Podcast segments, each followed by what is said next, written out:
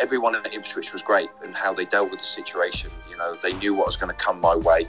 They knew the animosity that was shown against me. Um, I understood the animosity that was going to come my way, and you know, I took a lot of grief that that that day and many subsequent days since.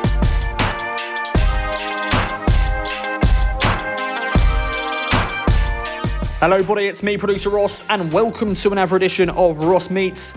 And this is the season two finale. I want to say a big thank you, as ever, to all the listeners who have listened to the series so far, and also a big thank you to all my guests that have took part, shared their stories, shared their memories about their career and their time at town. And uh, you know, we're living in weird and strange times at the moment, so hopefully, I brought you some entertainment, memories to look back on and it's just been really good fun. And uh, Series 3 is coming as well, so I'm looking forward to bringing you that in the coming months. But yes, the Season 2 finale, here we are, and let's get into it. My final guest of Series 2, and it's a man who, well, crossed the divides playing for them up the road and of course Ipswich Town. And yes, it is former Town goalkeeper Andy Marshall. And this was a great chat with Andy to talk about his career and his time at Town, from his early beginnings at Norwich to then making that move to Ipswich back in 2001. A massive move that at the time. And well, we opened all the doors of his career, and I did enjoy chatting to him. He's a very good talker, talking about his other spells, of course, playing for Millwall in the FA Cup final against Manchester United. It was on the losing side, of course, but what an experience for him. Definitely when he was on loan from Ipswich Town at the time, which was just madness. Uh, but it was great to hear his stories from that. Also, his spell at Coventry, Aston Villa, and then returned to Millwall for making that decision to retire. And he's now been at different coaching roles at Aston Villa. Uh, he was actually took charge of one game in the FA Cup, and it was against Leicester and he's got a win there. So not a bad record as a manager. And then of course now he's currently at Charlton as the goalkeeping coach, and he spoke about his time, the ups and downs at his time at the Valley so far. But yes, it was a great chat with Andy. I really did enjoy it. Hope you guys enjoy it too. A big thank you, as ever, for listening to the Ross Meets. Let me know, give me some reviews on the Apple Podcast, which player you've enjoyed listening from so far in this series, and uh, players you'd like to hear from too in Series 3 and beyond. So, thank you as ever, guys. I will be with you very shortly again. Let's get into the episode. Sorry for always rambling, but let's get into it. How you been in these these strange times we've been living in. yes. Uh, do you know what, Ross? The thing about we were speaking about it the other day, yeah. um, at our place at the football club, and you know, to, to, a certain extent, it's not really had a massive difference to our lives. Yeah. I know we haven't got fans in the stadiums, but every day we still go in and work as normal.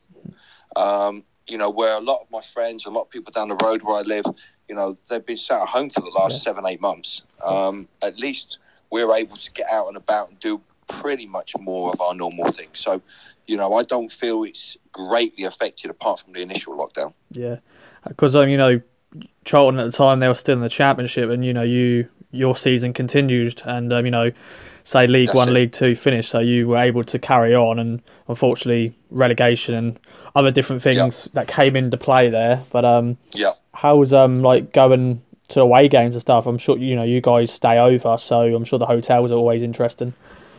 Yeah, so that's that's where you do notice a difference. Like yeah. when we are in the championship, we had to we went on two coaches, yeah. um, a mini coach, and then every single member of staff had to drive. So literally, you had these big VIP coaches, mm. and there was literally about six or seven people on them. Um, and you know, we all had to travel separately, and then you'll get to the hotels. The hotels were all locked down. No one else was in them. You know, you'll get served your food in your rooms. Um, it was it was mad. It was mad. I, uh, you know, you understand the reasoning behind it. Yeah. Um, but it was just bizarre. You know, really bizarre.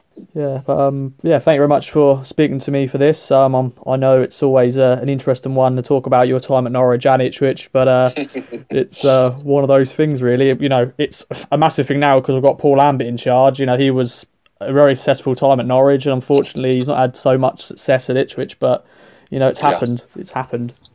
Yeah, well, obviously, I worked with Paul at, at, Aston Villa as well. Yeah, He's definitely. a player and a, co- and a coach, and um, you know, and Stuart Taylor is number two, and and um, and Walks the goalkeeper coach. Yeah. You know, I know from from playing against him. Um, so it, it, you know, to see to see Ipswich in in in League One, it, it doesn't quite seem right, but um, you know, there's there's there's a lot of big clubs in League One at the moment. Yeah, well, yeah, Charlton is one of them because you know yeah. when I was growing up, it was you know Charlton were in the you know in the Premier League and they were you know doing pretty well in the Premier League and you know at one stage because I you know I'm an Ipswich fan so a lot of yeah. our players were going to Charlton. It was like Town at the time because we had like Matt Holland, well, Darren Bent, Herman Hreidarsson. Yeah. Um, you know, you had Darren Bent. You, yeah. you, you, had you had loads. You had yeah. four, five, six of them going just constantly. You know, Matty was going there. Yeah. There was yeah, there was Matty Holland. There was bundles going there. Yeah. Um, yeah, it was. It was like yeah, the ex the ex Ipswich lot over to Charlton. Pretty much, yeah. Um, well, we'll get right into it. Um, how I start these podcasts is um, from your early days, how you you know got into football and um, how you came a goalkeeper. I'm sure, or I don't know, you possibly could have been always a goalie, but sometimes when you grow up as a young kid, that isn't the first position you go and play in, is it? Your goalkeeper's never like, yep, don't want to do that. You no. normally give it to the, no offense to the fat kid or whatever, they go and yeah. goal. Um, but for yourself, um, how did you get into football? You know, did you have family or you know any friends that just got you into it? The the village that I was brought up in, just in Cambridgeshire, it was um, it was very heavily involved involved in football. Only a small village at the time. And I used to play centre half, and I used to go to used to be involved in the you know the Cubs, which was Cubs yeah. goes into scouts, you know, um, and we had a football team there, and our goalie left, and uh, inevitably they needed somebody to go in goal, and I just stuck my hand up and I said, yeah, I'll give it a go, and literally within a year, um, I was spotted by Norwich, went on trial, three week trial over in Finland with with Norwich under tens. Um, and I didn't look back. It, just it just progressed from there. That's that's crazy going going all the way to Finland for a trial. That is. they were taking an under tens team okay. to to uh, to Finland to play in a tournament oh, course. Um, called yeah. the Kokkola Cup, mm. and they didn't have a goalie, so they said, "Listen, just come along. This can be your trial." I think they needed me to fill a gap if I look if I read between the lines. Yeah. Um, you know, because it's not how the academies are these days. You know, you, you would have personnel in place. So I went along and I probably done a little bit better than they thought. We we won the we won the cup, um, and yeah, it, it, it's an exceptional exceptional time. But as a ten year old going out three weeks with um, with people that I'd never met before, no parents, it was it was very daunting, but it was something I really enjoyed. Definitely. You said, you joined Norwich as a trainee, and you know you're from Bury, Greater Manchester, I think. I think that's correct. That's correct. Um, yep. So yep going all the way to Norwich, you know, Norwich is a middle of nowhere, really. Um, so that must have been a, a big step for you as a, a, young lad. Yeah, no. So you know, I was born in uh, Greater Manchester, but I was actually brought up in Cambridgeshire. But okay. um, it was it was still it was still a you know a good hour and a half, two hours that I had to travel. Um, and then eventually, at the age of sixteen, I, I moved over there. Um, so you know, from the age of age of ten to when I left at twenty seven. I was involved with Norwich City Football Club. So 17 years in total and, and 11 years living uh, actually in, in, in Norwich itself. And I, have got to say, 11 years, that's um, I thoroughly, thoroughly enjoyed living in the city of Norwich. Yeah. Um, you know, you went on to make your debut there in the Premier League. So playing top flight football, I don't know how old you were then. I should have got my facts right there, but you, I'm sure you're still young at that age. 19 um, was it was 19. 19. So 19. you know, still young, playing the top flight of you know English football. Yeah, it was it, it was something as a professional coach now I look at, um, and I wasn't ready for it, and mm-hmm. I wasn't. And football was different back in back in the time that I was coming through. You didn't have goalkeeper coaches. I didn't have a full understanding of what football was all about, let alone goalkeeping. Um, where these days, as a 19 year old, 20 year old lad coming through, you would have a lot better understanding than what I did. Um, I was thrust in the limelight simply because they had no one else to play. Yeah. Um, Bryan Gunn had a serious injury, and we weren't able to get anybody else in in time. And yeah, by by pure chance, um, on my home debut, got man of the match. So yeah, it sort of led from there, and I I ended up playing I think 25 games that season in the Premier League, which um, you know thrust me into the England limelight for the under 21s at the time. Um, and suddenly you're put on the scene as you're going to be the next great thing that's going to come through as a footballer. Um, and if the truth be known, you have no idea how you're going to cope with it because there wasn't the same sort of support network in the academy or, or in development squads as what there is these days. Um, so it was a little bit trial and error, to be honest. Yeah, there's actually one question now you're giving me really about goalkeeping coaching because you know I don't know much about you know 90s and 80s of coaching really, but um. So you, that back then there were no goalkeeping coaches. So who would sort of coach you then? Was it just the manager did everything, or did you just, as goalkeepers, you just helped each other out? You just helped each other out. Yeah. Um, you, you, would have it back in the day where um, Bryan Gunn, as a senior first team goalkeeper coach, would take a goalkeeping session once a week. Mm-hmm. Um, the rest of the time, you'd warm up with the team and do what the rest of the team did. Yeah. And you'd just be expected to perform, which you look at it now and it's actually crazy that yeah that that was what happened. It's literally like asking an outfield player just to come and along and do a goalkeeping session every day of the week and be expected to put 10, 15 goals in a season yeah. in, in, a season um, and perform 90 minutes regularly at his optimum level. You're not going to do it. So you know, as football's progressed and more money's come into football, the recognition of the goalkeeper has become paramount. And, you know, over the last 10, 10 years particular, um, with the way Pep Guardiola has introduced the goalkeeper into playing out from the back, yeah. um, the goalkeepers have become worth their weight in gold. Mm, definitely. And um, I want to bring up, you know, some of the managers you had at Norwich. Um, you had Mike Walker, John Deehan, who also crossed the divide as a player, Ipswich and Norwich. Um, and then Martin O'Neill, that was probably his first proper big job. He did really well at Wycombe, but he went there. Unfortunately, you know, well, Town fans will love it because they got relegated from the Premier League, but you know, got relegated from the Premier League. Martin O'Neill came in. Uh, what was he like? You know, you of course went with him as well at Aston Villa. Yeah, Martin was um, a different breed of uh, manager at the time when he yeah. first came into into Norwich and um, working under the the great Brian Clough um, had many traits that that um, that the the great Cloughie had. Yeah. But you know he only had a short time at, at, Norwich. He only had six months. He he felt he was probably misled or misled on, in in what he was sold at Norwich by the then chairman Robert Chase, um, and very quickly moved on to Leicester. But um, in the in the period of time that I worked with him, I, I enjoyed it. I enjoyed my time with him. Um, he made an impact on me. Um, as football's evolved, you know, Martin's Martin's outlook on football is is you know, has evolved as well. And I was fortunate that towards the end of my career, he then took me into Aston Villa um, at the latter stages to be to be part of his part of his team there.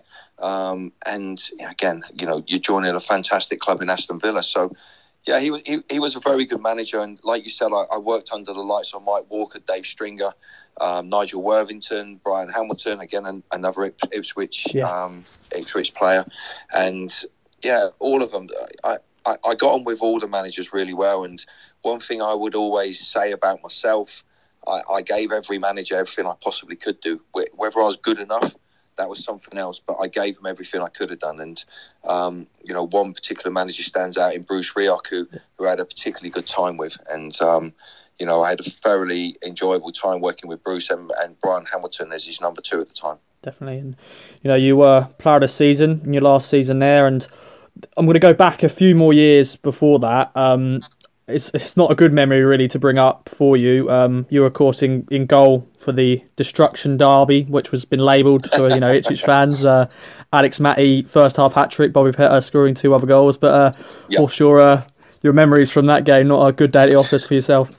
One I want to try and forget until yeah. people like you keep bringing up. Yeah, yeah. um, no, listen. It's yeah, as you say, it's uh, it'll be something that lives in the in the hearts and minds of the, you know the hard hard Ipswich fans for for many a year, and um, Ipswich Ipswich were in a good place at that time. Um, you know they were continually pushing for promotion, um, just missing out on on in the playoffs. Um, and, and they were a strong side, and Alex Mathie was going through a rich vein of form at, at, at that moment. Um, so yeah, we weren't in a good place at Norwich. Uh, you know, I remember going into the game thinking I didn't feel too confident going into this game. It, it just didn't feel right. Mm. Sometimes you just get this almost sixth sense of how you can feel how a game's going to go, and it just didn't feel right. And you, and you try and you try and you try to to put that negative thoughts to the back of your mind, but you also can't help the fact of something just didn't feel right. And unfortunately, it really didn't go right that day for us. Definitely. And what made it even worse was I conceded five goals and then I got drug tested afterwards. Oh. Um, so I ended up spending another two and a half hours at Portman Road oh, no. waiting to do my drug test. So, um, yeah, it was a very bad day for me in total. Yeah, definitely. And uh, yeah, you know, as I said, you were you know player of the season in your last season, and um, you know you were going out of contract as well. So you know having a fantastic season. Then you know were you just looking for the future in terms of like you want to be going back to the Premier League, and of course Ipswich Town, you know, was the the, place you went to. Uh, how did that sort of come about? You know, it's a big move because the rivalry. Yeah, it, it, and it was a big move. Um, I spent a long time at Norwich, and as I, as I previously stated, I, I thoroughly enjoyed myself there, not only at the football club but in the city. But they reached a point where you want to push yourself. I got player of the season. I'd been continually getting better year on year on year. And as you say, I wanted to go back to the Premier League. I wanted to test myself. I wanted to to to go to that extra level. And you know, the opportunity of Richard going, Richard Wright going to Arsenal. It, you know, that was one of only a few clubs that really came up, and it was a great opportunity to go to the Premier League and to be playing in a team that was going to be going into Europe. So it was an opportunity that I looked at, and I and I knew I was going to take a lot of stick for it. Yeah. I knew it could go one way or the other, and you know I, I took the chance. Me being me, you know, I backed myself. I'm quite stubborn that way, and I thought, you know what, I've, I've got to give this a go. It's too good opportunity to turn down. Um, so yeah, I, I made the choice and I, and I made the move in 2001. Were you um were you still living in Norwich for a while, or did you come down here? Because I'm sure if you were walking around Norwich, some fans would have go, you know, oh, that's the Andy Marshall just left us to go up there. Yeah, no, I, I, I, in my football, I've always sort of gone lock, stock, and barrel. Whenever I yeah. go somewhere, I, I, I move full heartedly. Yeah. Um, football's a career where you can't do it sort of half heartedly. You can't sort of dip your toe in. Um, because you inevitably will fail if, if that happens. So, no, I, I moved back there immediately. Cool. Well, um, of course, George Burley was the man that brought you in. Um, was he, you know, what was he like as a man? Of course, he's you know a legend at the club. Um, but you know, did he straight away tell you what his plans were for you? And you know, Richard Wright, as you said, was leaving to go to Arsenal, so you were going to likely be the number one. Yeah, yeah, basically that, and and um, and George was great. George was fantastic towards me as as a as a man, as a coach. Um, I thoroughly enjoy working working with George, um, and and the time I had, and you know, unfortunately at the end, and you know, he, he departed the football club. It, it was a sad occasion for me because he was he was the man that brought me into the football club, and you feel a, a sense of failure when when a manager loses their job, who who who brought you in um, and, and you do. And you know, if you've got anything about you as a person and a professional person, you do feel a, a, a sense of, of of responsibility towards that. Mm. Which um which players sort of helped you settle in? You know, of course they'll be thinking, you know, you're coming from a rival team, but with players, you know, you just welcome players in. But yeah. um, you know, which sort of players that sort of helped you? No, listen, all, all the players at Ipswich were great at the time. You, you know, you had a big you had a big character in Jim Magilton, and Jim just broke the ice very easily. Yeah. You know, um, it, it, very very big character with within him. But everyone was good. You know, um, we had a lot of good players at the time, and we also in that summer we had quite a few players come in. Uh, new players because obviously the European run that we were going to go on and the games that we are going to go and have. So there, there was, you know, there's quite a few few new players coming in, you know, as in like the Finidi George and people like that. Matteo Sereni came in as well. Um, so no, the, the club is a friendly club, and, and it was a club that was it was run by the players, and the players made sure everything was done right. So, you know, they accepted you and brought you into the football club as you needed to be brought in.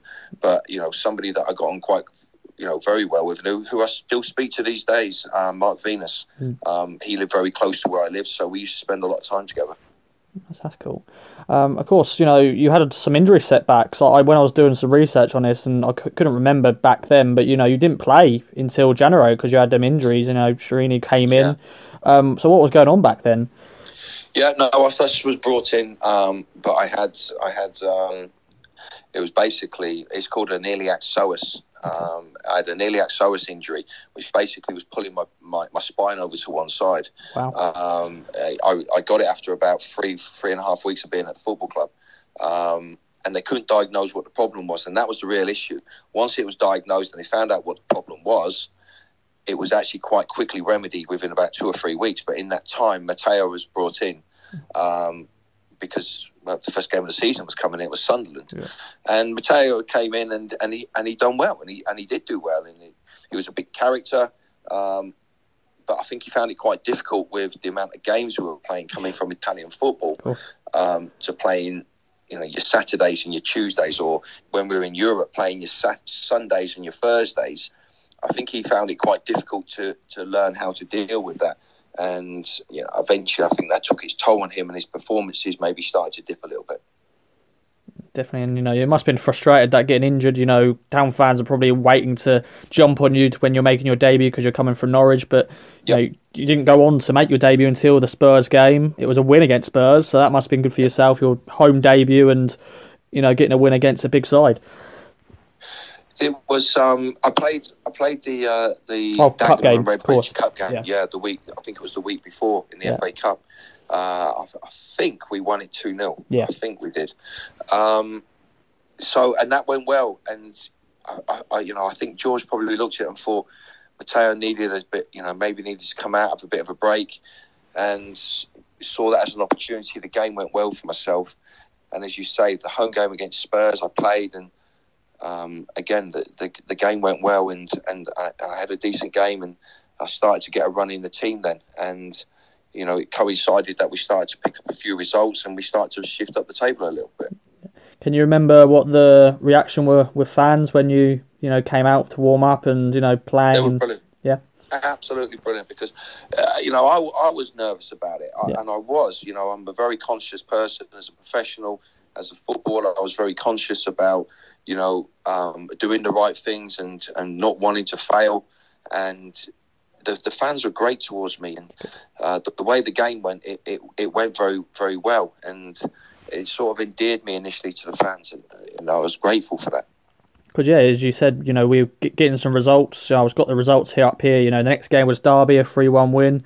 Um, we lost in the FA Cup. We won't, won't talk about that, but we beat beat Woodham one, uh, beat Fulham one 0 at home, and then go to Goodison Park and get an amazing result against Everton two one. So you know you've got a good winning run at the moment in the league. Yeah, as uh, you know, as I, as I said, things things started to pick up, and you know, I come into the team and, and results were going our way, and you're starting to think, okay, this this is looking good. Um, yeah, but football's one thing. It, it, when it least expect it, or when you you know you least think it's going to happen, football will give you a kick up the backside and, and bite you when you least expect it. And that's one thing you learn that when you've been in the game, particularly as long as I've been in it now.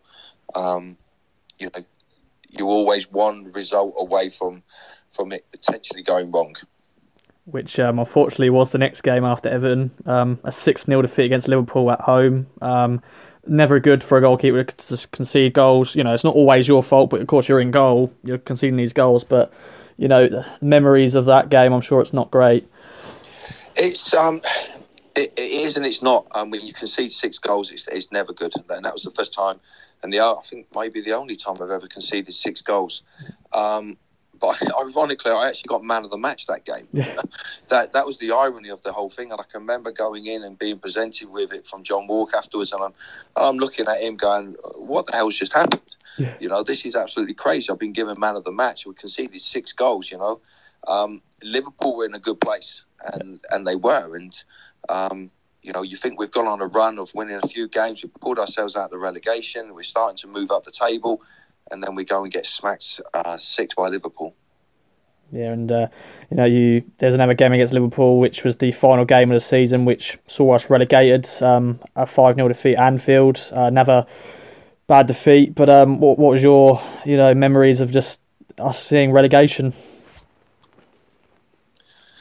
Yeah, and yeah, and, and, and, and that is you know that that's the harsh reality of, of this sport is that it, it will bite you on on the backside when you least expect it. Yeah. You know, when you think things are, are going to turn around, it's going to go well. That's then when it kicks you. And um, yeah, unfortunately, it ended the season, as you say, with the five 0 against Liverpool um, with a defeat. And before I move on to some other stuff at town, I want to quickly bring up, you know, your time, you know, playing for England, um, you know, at youth level. Who was sort of in your age group back then? So at 18s, we had um, we won the European Cup, and we had uh, the likes of um, Darren Caskey, Sol Campbell, Nicky Butt, Paul Scholes, oh, wow. Gary Neville. Um, you know, we we had a uh, an array of top top players that all every single player went on to have a, a top career in, in professional football. Um, and then I moved on to the, the, the, as it was then, the 21s and the likes of Gary Neville, Phil Neville. Um, then the likes of uh, Gary went up to the first team and Paul Scholes the same, and then Nicky Butt the same. Chris Casper came in from Man United. Um, a certain David Beckham then joined us, yeah. who, when we first started playing, you know, with the 18s, he wasn't good enough to get in the England under 18s. Um, you know, that's the irony. You know, David actually missed out when they picked the team. David was one of the like the peripheral players that, that, that missed out on that on that tour. Um, which is, you know, you look at now and you think it's crazy, but yeah. that is that is what happens in football. So uh, I was fortunate. I, I, was very fortunate at a young age to play with some exceptionally good footballers who went on to have top top careers. Um, you know, and I was fortunate the times that I played in the Premier League and times that I've coached, I've come back up against these people. Um, you know, because a lot of them have stayed in football. Yeah, definitely. And of course, you, you know you played against Man United um, for Ipswich, um, and you know Paul Scholes, I think, played in that game. Um, I've got the team up yep. now. I don't think David Beckham was playing, but you had Phil Neville, so you're coming up against these, you know, players. You know, you all grown up now in a way. You know, this is probably ten years prior to that, so yep. yeah, that must be a good experience. No, listen, they're, they're, they're fantastic experiences. Um, and again, uh, you know, I'll, I'll, repeat myself. You don't fully realise what they all are until you you sit back at your end of your career and you and you do think about it. Because at the time, you literally just go from one game to one training session to one game, and and that's how your life is as a footballer. And that's not trying to be um, derogatory in any way about anything. It, it's just how you are because you're so wrapped up in it, and it moves and evolves so quickly. Definitely. Okay, of course, go back to town career and uh, Joe Royle, of course, came in. Um, George got sacked and Joe came in. Of course, another person who crossed the Ipswich and Norwich divide because he was a Norwich player back in his playing yep. career and now he's becoming town manager. Uh, what was your first reaction when Joe came in? Did you know much about him? I, I yeah, I obviously knew about Joe Royle. Yeah. Um, and you know, one thing you know about Joe Joe Royle around that time was that Joe Joe would make something successful. Um, we, you know, Ipswich at the time we we were going through a little bit of a tough time. We were just about middle of the table, I believe. Um, and you know Joe's going to come in and, and turn the club around and start picking up results. Um, but it became very clear that I wasn't going to be suited towards Joe, Joe Royle. Um, and Joe was great with me. There was there was no animosity, no you know there was there was nothing. There was no bad word said and it was just very clear. He just said, "Listen, you're not for me." It's just, just as, it's just as clear as that. It's just as simple as that. Um, and he, you know, he treated me with respect. He treated me the right way. I did things the right way. I went in every day. I worked hard. Just got my head down. Um, he brought Kelvin Davis in, and uh, Kelvin again, um, a very good friend of mine who I used to to play with with with England, um, and we came through a similar age group.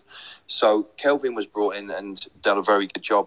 And I just came in, worked every day. Club treated me right. I treated the club right. And eventually, the, the situation arose that I was able to get out and go to, to Millwall on loan. Um, so, you know, it didn't end the way I wanted it to end at Ipswich. Um, it's a great club, a proper good club. And, you know, I, I remember back to the to the Premier League when I was playing there and the fans that were there and you're getting just short of 30,000 turn up. The noise that they made is phenomenal and you know to see the club have gone down how it's gone down it's sad you know it is sad because i was there when it was going through some very good times.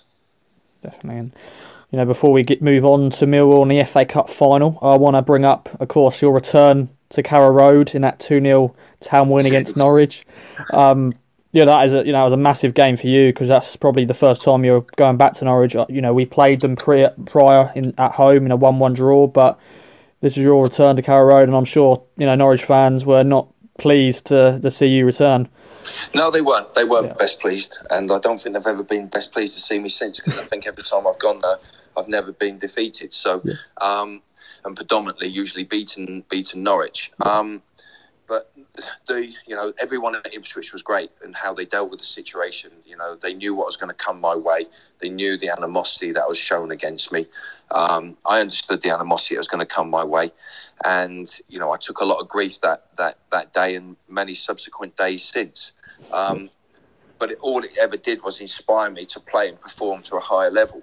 So, you know, I used to embrace situations like that. You can sink or swim, and to me, it always used to, you know, endear me to to want to perform at a higher level. But the way the, the lads were with me, and as you state, the first game that we um, that we went back though, we won two 0 and the way that the, uh, the the the players were, they knew how much that would have meant to me, and um, yeah, I, I thank them for for pulling that two 0 result off for us. Yeah, because um, you, you know, you celebrated pretty wildly. You know, of course, as a goalkeeper, you, you, you can't really go away from the fans because you're in the goal. Both goals yeah. are behind pretty much Norwich fans, so you were always going to get stick, even if you know you were away from them. So, um, and of course, that that day, Dean Bowditch came on the scene, and he, you know, as a very young seventeen-year-old or sixteen-year-old, I think at the time, he um, had a, a, game of his life, and uh, yeah, a great win. Yeah, no, it's it was one of those where even getting off the coach, mm. there was thousands of fans that turned up just because they wanted to give me the stick and the grief. And when I went out to warm up, you know, the the, the end behind the goal was practically full. Mm. Now that never happens, you know, an hour before kick-off when the goalie's going to go out and warm up. There might be a few people out there. This was practically full, and it was there. And every single ball that was kicked, I caught anything that I dropped, anything, I was just getting caned for. So, um, it, all it did was make me focus and and and get more attention to what I needed to do, and um, it really did drive me on. And you know, that is one thing that I could look back on, and I think, you know what, I'm, I'm proud of what I did on that and how I dealt with that situation because it, it was very intimidating. The fans were very intimidating towards me, um, but you know, I was able for all the work that I've done in my career on, on, on how I train and how I played, I was able to pull on all them resources and get me through that game. Definitely. You know, there's one thing what you're probably happy about was, you know, there's there wasn't social media properly back then, so you know, I'm yeah. sure there would have been a lot of stuff going on on social media. I know probably as players you sort of take that away, don't bother looking at it at that time when it's a derby or a whatever thing because you know you don't want it to affect you. I'm sure you wouldn't have bothered with it.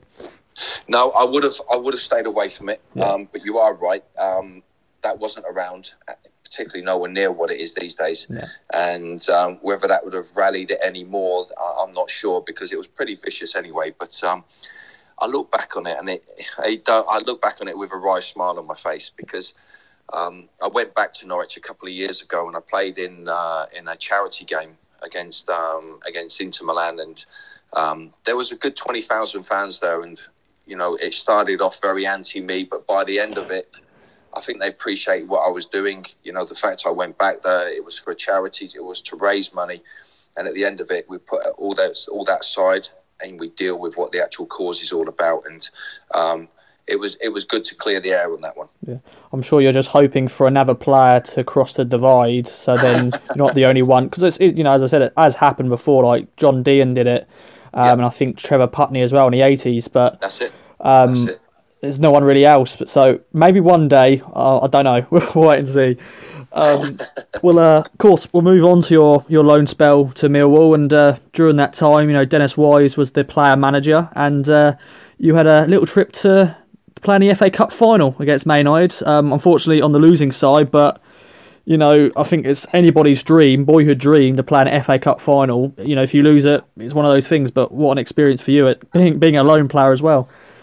Yeah, it was it was it was crazy. I'd just yeah. gone from from one local rival to another, and all the grief that I got, and that I played in the local derby, and all the grief that I was getting this that way, and everything from all the fans. And I thought, right, okay, I now need a fresh challenge. And Millwall comes up the reputation of their fans, and you're thinking, oh my god, do I really want this? Um, and I'm thinking to myself, really, I, I, am not sure this is going to be right. Anyway, I went down, I met Dennis and and um, and Ray Wilkins, God bless his soul, and um, had a good chat with them. We went through everything, and straight away, you just warm to the place. You just warm to to them, what they're all about, and it's very similar to what we're trying to build at Charlton at this moment in time and it just had a real good feel factor about it. And and then when I started playing for Millwall and the way the fans were to me, and they just did, uh, they endeared me. And you know, I'd done well for them, and we got to the cup final that year, and we were up against it. We had three of our main players out, and you know you're playing Man United anyway. And as you stated, uh, we ended up losing three 0 But um, it was probably one of my best times that I enjoyed playing football was at Millwall, believe it or not. Yeah. Um, there was just something about it, the way the whole thing was, and it, and it just I, I was just endeared by it. Yeah. It's um it's crazy to think, you know, that you know, Millwall in a championship at, at that point. So getting to the FA Cup final is an amazing achievement anyway because you know, now it's normally the top six that normally get into the final. You know, this year was Arsenal and I've forgotten the team already. Man uh, City was it? Man City, I think. Yeah, so that is normally you know Wigan, of course, and Portsmouth have won it. You know, recently. Yep. You know them sort of names, but you know Millwall to get to a you know a final of the FA Cup is just just it wouldn't happen probably now. Well, all the sayings came out when we when we got to the final. You know, from yeah. the only fools and horses, and Grandad saying, yeah. you know, making the statement, yeah, well, it's like man, you live a Millwall winning the FA Cup final. Yeah. Um, but yeah, that all came out, and um, but you you got to remember at the time, we were fortunate in some of the draws that we had. Mm-hmm. Um, but you've also got to remember at the time we just missed out on the playoffs, and it was only the distraction of the FA Cup that made us miss out on the play, on the playoffs to go to go to the Premier League. So we had a pretty decent side. Um, it weren't like we were mugs, you know. It, it, we weren't a poor side. We were a decent side, but as you state, um, it, it's, it's predominantly Premier League teams that will get there. Definitely. You know, you had a good couple of seasons. You said you're maybe one of your best times in your career playing for Millwall, and um, you know you're there for a few seasons. And I've just got some stats up here. Of, um, I'm seeing a few red cards. Um, uh, what? How? Do, can you remember any of those? I can't actually. No, mm. I, I, got a few red cards. Oh, there was mm. one at Reading, I think. Yeah, and 23 minutes. Yeah, I, I, remember that one. I think I came flying out, and uh, I think I might have took the man rather than the ball, which um, yeah, I think even endeared me even more to the Millwall fans because, you know, the be- next best thing to them winning a game of football is a player getting aggressive and you know causing some problems, um, and that's what Millwall fans are like. So, um, yeah, it, it, sort of suited the way that I like to play anyway. You know, I was quite forthright and quite aggressive in, in my nature and manner of playing. Um, but yeah, I, I, remember that one against Reading away. Um, I can't remember any more, but I've had a few career, uh, red cards in my career definitely. And uh, before we, of course, unfortunately, you know, you suffer relegation um, with Mill to League One. Um, but what was it like having sort of Dennis Wise? Because at the time he was like a player manager. Um, yeah, that must Den, have been interesting. Den was great. Um, yeah. he, he, was he was fantastic. He the way that he was about everything, but there was there was issues within Millwall, and you always knew that if it wasn't going to be invested at the right time, it could go the wrong way. And when Dennis realised there wasn't going to be an investment, he stepped aside and walked away. And at that point, as senior players, got we're in for trouble here. We yeah. we know this is going to go seriously wrong. And this this this new chairman came in and um, instead of investing into the club, actually started to strip the club of the better players. And we ended up with basically a, a second string side. Um, and it became you know became quite inevitable a little bit to a certain extent how with what happened at Charlton um, last season. Um, when it just shows if you don't get the right investment and and you don't support the the manager the right way the inevitable will happen. And that that is what happens in football. Definitely. And you know your next spell was at Coventry. Um, you know you played under Ian Dowie and also Chris Coleman. Um, what are they like as managers? Brilliant yeah. Um, Mickey Adams brought me in. Of course. And um, and when Mickey moved on, um, Ian came in, and Ian's what a character, just full yeah. of life. Um, got ever so well with Ian, um, but unfortunately, it didn't work out for him. There was again ownership issues within the football club at, at Coventry, and promises were made, and eventually, it was the right thing for Ian, to move on, and, and then Chris Coleman came in and. Um, an absolute phenomenal man, an absolute fantastic man and very knowledgeable in the game of football. Um, but is is is the way his demeanour, the way he conducted himself, um, a proper proper gentleman. Of course, you must have been, you know, pleased to see him do so well for Wales. You know, yeah. doing, you know, taking them that far in the, that tournament. Yeah, no, that that that was great to see. Not only what could be classed as one of the, you know, I don't want to say lesser countries, but mm. you know, one of the ones that has not been so successful.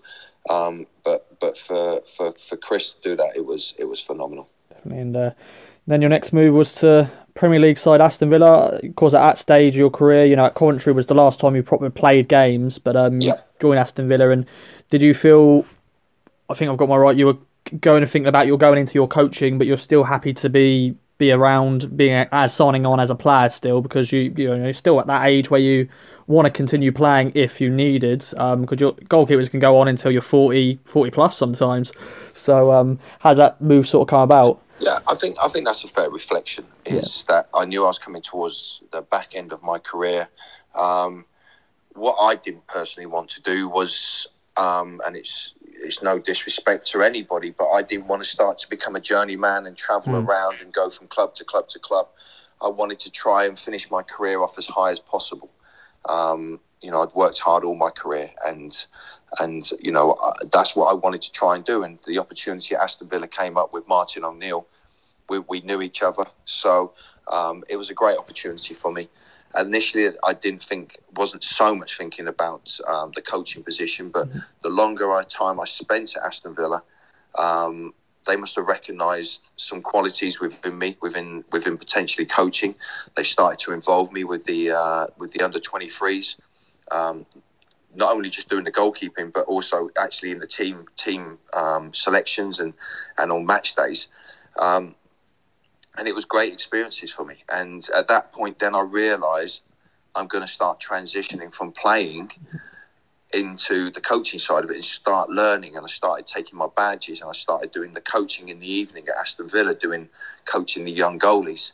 Um, and it was all fantastic experiences for me because what it allowed me to do was almost jump ahead a little bit of myself rather than having to wait till my end of my football career and then start doing the coaching at the lower levels, as in the younger age groups, I was able to sort of jump through that because I was doing it while I was still playing. Um, and as a player, you know, you have a lot more credibility towards the other young goalkeepers because, you know, all of a sudden you've got a professional footballer coaching you.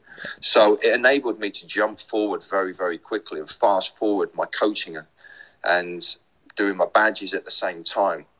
That almost by the time it actually came and was thrust upon me, yeah. I wouldn't say I was ready, but I was almost ready. Yeah.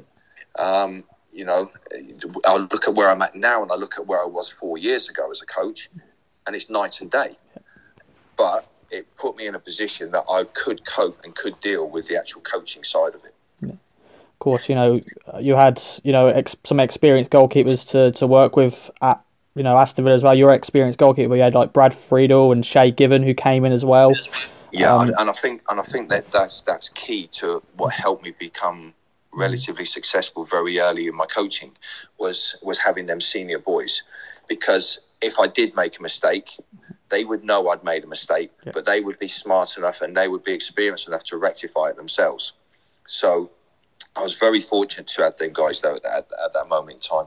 And you know, Shay's now working at Derby and is a good friend of mine, and we and we speak regular. Um, you know, and if he can become half a half a coach of what he did as a player, he, he will have a pretty decent career as well. Definitely. And you mentioned it earlier. You know, Paul Lambert became you know Villa manager when you were still sort of playing in the playing side of it. Um, what was your relationship with him? You know, early then. Of course, he brought you back in as a goalkeeping coach as well. Yeah, the irony is that Paul actually got rid of me as a player, so I'm thinking, oh, Jesus, thanks, yeah, fair, yeah. cheers.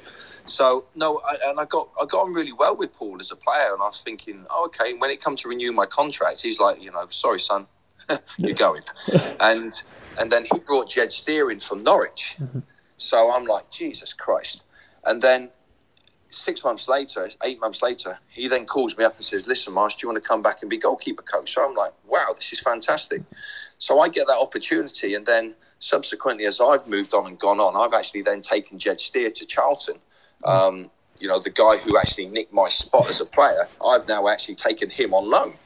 Um, so no, it, it, it's worked. It worked out really well. I had a good time, and I was fortunate that in that short time, um, as coaching there, as a first team coach, um, I, I, I got to work with Roy Keane for six months, yes. and you know, and working alongside him and seeing him as a character and and seeing how he works, it's an eye opener. And you know, for any young coach out there, and myself, I'm still a young coach, but the more experiences that you can have working with different people and finding out how they operate, I can only say can only help you because you just try and take all their qualities and you take all their little bits of their qualities and, and how they operate. And, and if you can surround yourself with people that have become successful in what they do, I've been quite fortunate. I've worked with some successful managers, you know, Martin O'Neill, Gerard Houllier. You know, they've had they've had good careers. I now work with Lee Bowyer, who's who's had an exceptional career as, as a as a as a as a player, and, and I'm sure he will do as a manager. And if you can surround yourself with people like this, it can only help open your eyes to doing things the right way. Definitely, and you know you've got a nice win, one win as a manager or interim manager with Scott Marshall. yeah, uh, what was that experience like? You know, of course, Tim Sherwood was you know in the stands anyway, but I'm sure that was you know a very interesting experience in the FA Cup against Leicester at Villa Park as well. You won, yeah. so happy days. Yeah. No, it was it was it was fantastic. It was a great experience for myself and Scott, and I, you know, I, I have to remember it was only that was only like seven months into my into my coaching career, yeah. and you know to be thrust and, and, asked to do that, it was like wow. Um, all of a sudden, you, you're taking responsibility for all these people, and the game on Saturday it's your responsibility. Um, and Scott Marshall was fantastic. He, he, you know, he helped me. He helped me through that. He was more experienced as a coach than me, so he predominantly led it um, but I was supporting him. But it was it was a fantastic experience, and to then go on and then work with our with our first team at Villa again, and then work with our 23s at Villa, and then keep dipping my toe in and out at Aston Villa, a club which I hold dear to my heart. It was it was it was great, but the best thing I learned from that was when I came to Charlton and was able to transition. And at the time, Charlton were, were in League One, and to come to the football club and be part of help starting to revolutionize it and and change it and change its outlook. It was great, and I got all that all that um, all that knowledge and put help put Charlton, you know, where it's at this moment in time through the work I've got from from Aston Villa. You know, I've taken all that knowledge and the people I've worked with there, and it's if I hadn't have had that, I wouldn't know half the stuff I know at this moment in time because you know you retired at 38, I think, or 39. Um, you know, you had that brief little spell return to Millwall, um, but did you just feel that was your time up and you were definitely now fully focused on your coaching? Well, when I left Aston Villa, um, yeah, I was 38 and I was desperately trying to get to 40. Mm-hmm. Um, so I went to Millwall and the opportunity came there for me to, to go and train there. And then, you know, there was a couple of injuries, so I was able to get involved. But fundamentally, just before my 39th birthday, old injuries caught up with me. And when when you get to 39 years old nearly and you're climbing out of bed and you're having to crawl along the floor because your back's gone, um, you start looking at your quality of life to what you're sacrificing that quality of life for. And it just wasn't worth it. If I was 27, 28, or 21, you'd say, yes, it is worth it. But when you're nearly 39, you've had your career, you're putting yourself through hell your family's suffering because of it, you've got you've got to knock it on the head at some point and realise your time's done. And and that's and that was the time when I got out of bed um, that morning, and I went into the training ground at Millwall, and I played in a in a game, an in-house game, and I said to myself, I'm going to give it till half time, and if it's no good, that's me done got to half time and I turned around to the goalkeeping coach at Millwall, Kevin Pressman, and I said, That's me, I'm finished. And he looked at me and he went, What? What are you on about? I said, I can't do it anymore. I said, The injuries are caught up with me. And he said, Listen, take a couple of days off, have a think about it. He was great with me, Kevin Pressman. So I did. And I called him up and I said, Sorry, Kev, but, you know, that's me. Time, time's caught up with me. And that was my career done. And I moved on. And I took a little bit of time out before I got the call from Paul Lambert and and went in coaching. So yeah, no regrets, no regrets on anything. That's the good. move to Ipswich, no regrets. You know, everything that I've done in my football career, I've done 100%. I've given it everything. Um, if I was successful, I was successful through hard work. If I failed, I failed because I simply wasn't good enough. Because I'd never fail because I've not done it the right way. Brilliant. Well, um, I want to just ask you a few more questions if that's all right with you. Um, of course. You know, did you ever were you that sort of player that would take you know get shirts from different you know players and stuff like that? There's a few I've got, yeah. and I got them all framed up. Mm-hmm. Um. Yeah, I've got people like David Seaman and uh, got Gigi Buffon from from years ago when I played against him. Um, yeah, there, there, there, are a few. I wouldn't get loads. Mm-hmm. Um, no, I wasn't one of them that every game I had to get it because I'd be too focused on on the game, and it sounds little bit obnoxious, and it wasn't being obnoxious. It's just because I was so focused on just playing the game, or if I lost, then I'd be too be too peed off to be honest to yeah. go and ask them. So yeah, uh, I've got, I've got a few. I have got a few. I've got a few framed up in my house, um, and I've got a few put away. I've actually got I've got a favourite actually, mm-hmm. um, and it's not it's not a uh, it's not a football one. It's actually a racing one. It's Michael Schumacher's. Oh, cool. Um, a signed Michael Schumacher one, which is all framed up from his racing days. Oh, brilliant. Well, um, of course, you know you're now at Charlton. Um, you know they've had you've had the ups and downs there because you know you got promoted to the to the championship, and then last season with you know COVID and stuff and, and you know other things going on, you know got relegated. Um, but your first season there, you won promotion, so that must have been a great time as a, a coach to be part of that situation. How did that sort of come about, the Charlton sort of thing? Yeah, so um, I've been out of work for after I left Aston Villa. I'd been out of work for about seven, eight months, and I'd gone on holiday, and I'd applied for a job at Arsenal to work at uh, in work within their academy in their development squad because I, I, was going mad. I needed to get a job. Um, literally got a phone call on holiday saying that I wasn't uh, I, I, wasn't successful in it, and I was literally I was quite down on, and I really was down because uh, you know I, I, was just desperately wanting to get back and work. Uh, you know, me sitting around every day, it's not healthy. And I, yeah, it was, it, you know, I was really, really down. And then literally two days later, I got a text from, as I stated earlier, my good friend Shay Givens stating that Lee had called him up, Lee Bowyer, asking did he know a goalkeeper coach because his goalkeeper coach had just left, um, Lee Turner, to go to, to Millwall. And Shay had put my name forward. So Lee had texted me um, knowing that I was on holiday. And we arranged to meet up when I got back. I had a meeting with him. A week later, I had a meeting with the team, as in like the coaching team. Um, and a couple of days after that, I was I was told that I was that I got the job. Um, I'd known Lee for a long time um, from playing with him back in England days, um, but we hadn't seen each other for a very very long time. And yeah, it just sort of went from there. And I had to get to know how he wanted to work, and he needed to get myself, get to know myself, how I worked, and Johnny Jackson, the assistant manager, and Steve Gallen, the um, the recruitment, and we all needed to get to know how each other worked. And within that, we're fighting against an owner that didn't want the football club. We're fighting against a football club in disarray.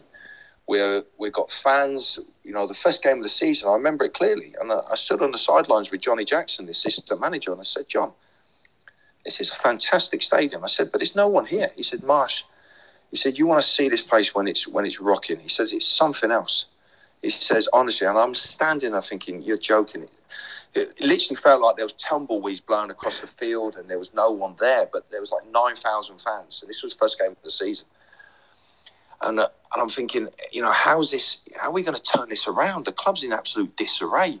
You know, the next game was the next home game of the sea, next home game you know, the fans were protesting. They're throwing crisp packets on the pitch, and you're thinking, we've got no chance. We've got no chance. If they're throwing crisp packets on the on the pitch in protest against the owner, the owner's not wanting the football club, and there's huge fractions within the football club, and we're having to try and gel all this together.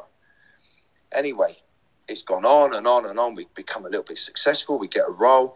Anyway, from going from 9,000 fans the first game of the season, we get to the last game of the season, which is the the playoff game, the second playoff game, and we sold out. We got 27,500 people there. We win it on penalty shootout. There's a pitch invasion, and we go to Wembley and win that to get promoted. And the point I'm trying to raise is we, we, we built all this literally against all odds. In the championship, again, it was against all odds, and everything was thrown at us. And unfortunately, on the last day, we got relegated. we've now got an owner at Charlton in Thomas Sandgaard who is desperate to support us and desperate for the club to do well. So it can only give us the best opportunity to try and rebuild this football club how it needs to be rebuilt. And, you know, and part of that is the knowledge that I've got from the background of the work that I've done, Lee's knowledge in, in, in professional football, and the staff that we've got around us, you know, and they're doing things the right way. And it's great from our point of view to have such support for once definitely. Were, were you ever at a stage where you were like, you know, worried about your job, or you know, because Lee was always on the, you know, I remember there was Lily every day. It was like, will he go? Will he? Will he stay? You know, and you know, he, he came in there as a caretaker, and he's done a fantastic job. Um, of course, he had a little spell at Ipswich as well as a player, so yeah. you know, he's got that connection there. But um, you know, I'm sure you probably didn't want that earlier in your coaching career, but you know, they're doing okay now, as you say, got a new owner, so you know, hopefully the way's up now.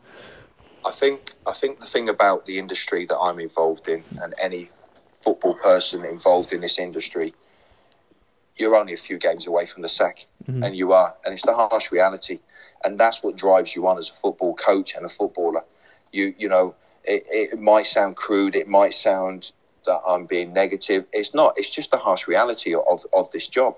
Unfortunately, I, you know, we're speaking today, and and Sam Ricketts at, at Shrewsbury has lost his job as the manager. You know, they're second bottom.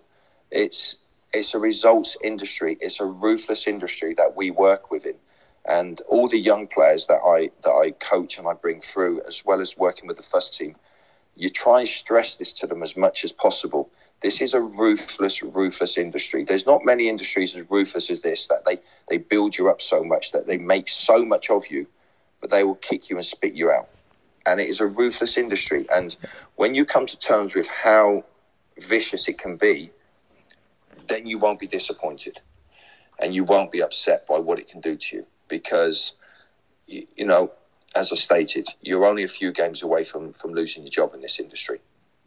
Definitely, and you know, for for a goalkeeper, that's you know only that's just the one position that can be filled. You know, you, you're going to have to be a backup or you have to leave. Like, you know, um, it must be good for yourself to see you know a young goalkeeper in Dillon Phillips. He's gone to, to Cardiff. You know, had a good spell at um, Charlton, and now um, he's gone there. You know, I'm sure there's some other good, promising, you know, goalkeepers coming through at Charlton. Uh, you know, Ben Amos is there now as well. You know, a player at Man United during his early days. Um, are you excited for the future there? No, we are. We are, and it was great to see Dillon Dillon do so well over the last eighteen months, two years. Um, secure his move to Cardiff. Um, fantastic young goalkeeper. Uh, he's a credit to his family and and and to the football club when he was here. The way he conducts himself, he was he was phenomenal. Um, I'm very pleased to see that he's gone on, and hopefully he'll he'll get into the team at, at Cardiff. But he's against the Alex Smithies. is an yeah. exceptional young goalkeeper as well. But we, we have some very talented young lads here, um, and to have Ben Amos, he, he's literally your ultimate professional. Um, any football club out there would be privileged to have someone like Ben Amos because the way he conducts himself and he's a total role model to all the other young goalkeepers at our football club. So, no, it's great. We're having a good time. Um, you know, we won't talk about the Burton result uh, too much, but uh, generally, we're heading in the right direction as a football club. Um, you know, it's down to us as the coaching staff and the manager to, to keep pushing the players um, in the right direction, and and hopefully, bit of luck, and we do things the right way we'll be challenging for promotion again at the end of the season. That's good. And uh, uh, before I end this um, chat with you, I just want to go back to your career and just bring ask you a few little questions on the best players that you played against and best players you played with. So, um, who would you say is the best player you played against? Uh, there's a lot of strikers to name. Yeah, Thierry Henry, yeah. Arsenal. Yeah. Phenomenal, absolutely phenomenal. You know, he, when he had his little purple patch, every time he got the ball, just played him behind, he was just going to score, and that's what he did do. Yeah. Phenomenal player. But I've got to say, very close behind it, if not maybe tipping him, Dennis Bergkamp. Mm. So, yeah, had to mention that one. Of course. Um, Best player I played with, fortunate, I was very fortunate, I played with David Beckham. Of course. So I've got to say him. Who would you um who would you say is the best goalkeeper you sort of were against? Oh, best one I was against. Um, you know the one that played consistently the best against me was Nigel Martyn. Mm. Just a, a, very good goalkeeper. Just consistently good all the time. Um, so I'd probably have to say him. But when I played against David Seaman, yeah. the guy just oozed class, yeah. and he did. He just oozed it. So one of them two. Do you, of course you're part of the goalkeeper union and all that. Do you know when you play against other teams? I'm sure you always chat maybe to the goalkeeping coach. You probably know maybe of them. Yeah, yeah. Well, like these days now, is it's it's my type of generation of goalkeepers that are now starting to come through um, from when we played against each other. So a lot of us know each other. You know, there's there's some of those that are a little bit older than me, um, but those that were goalkeeper coaches when I was a young player, there's most of them starting to retire now. So um, yeah, the next generation of coaches is, which is my generation, is now coming through. Cool. Well, well, Andy, it's been an absolute pleasure. Thank you very much for joining me. Anything else you want to add before we wrap up? No, listen, Ross. As, as I stated earlier, um, I've had I've had a phenomenal career, as in how I've enjoyed it, how I've worked so hard, and the people that I've met, and it's it's been a pleasure and a privilege to be involved in in football. Um, you know, the ups and downs of it, uh, the highs and lows are, are, are, like you'll never believe, and um, it, it's one of them. I think I'm too institutionalized into it now to, to do anything else. So, uh, hopefully, for myself, may, many years of, of coaching in the future. From true crime to football, Brexit to folklore. For more great podcasts from Archon, head to audioboom.com slash channel slash Archon.